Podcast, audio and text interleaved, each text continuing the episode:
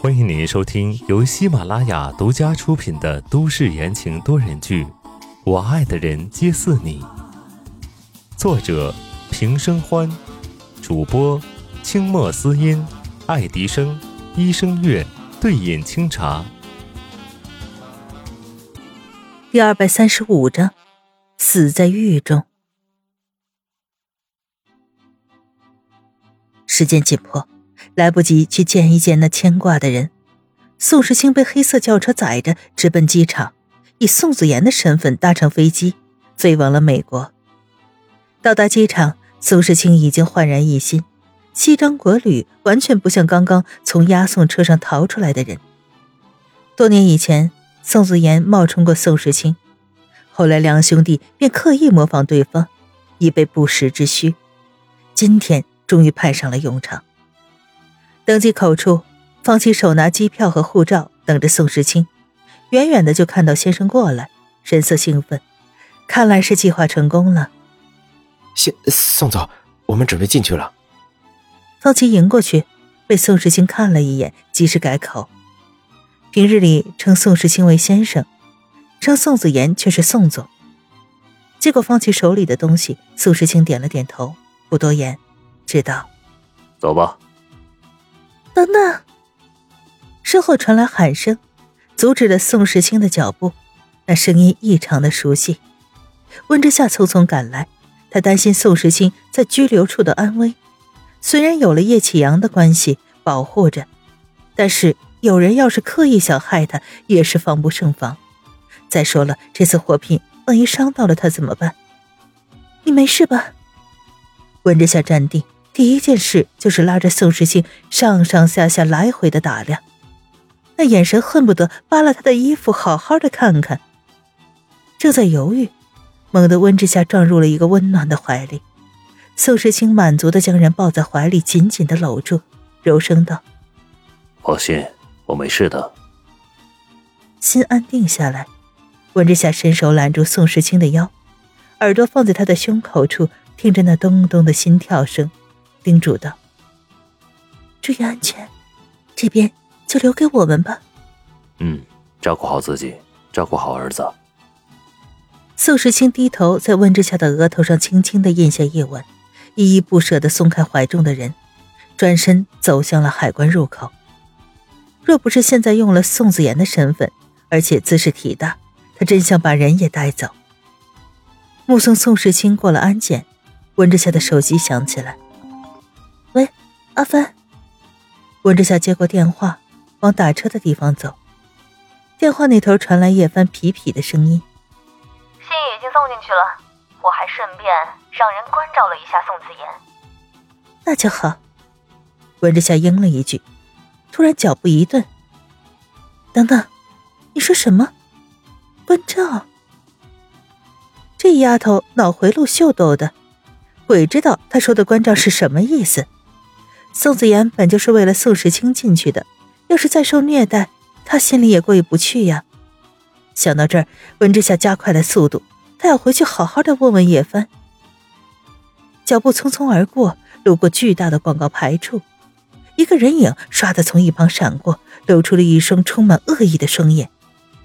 苏新月悄悄的跟着温之夏出来，看到温之夏和宋子妍告别那一幕，心头惊疑。嘴角却露出了诡异的笑。难道温之夏和宋子妍有一腿？这嫂子勾搭小叔子呀！不知道宋时清知道自己戴了这么一顶绿帽子会是什么样的脸色。要人死简单，但是他还要宋家的人遗臭万年，受人唾弃。监狱的高墙内，犯人集体在室外放风休息。历经了数年的监狱生活，宋少泽已经被磨得失去了傲然心气，神色黯淡了许多。他正在旁边的台阶上休息，耳边却传来了碎碎念的交谈声：“哎，听说没？今天要来个新人，据说是宋氏集团的少爷。嘿 嘿少爷呀，养尊处优，细皮嫩肉的，哥们可有福气了。”哈哈，今天我们就好好招待一下他。污言秽语不断传来，宋少泽听不下去了，起身准备走开，眼不见为净。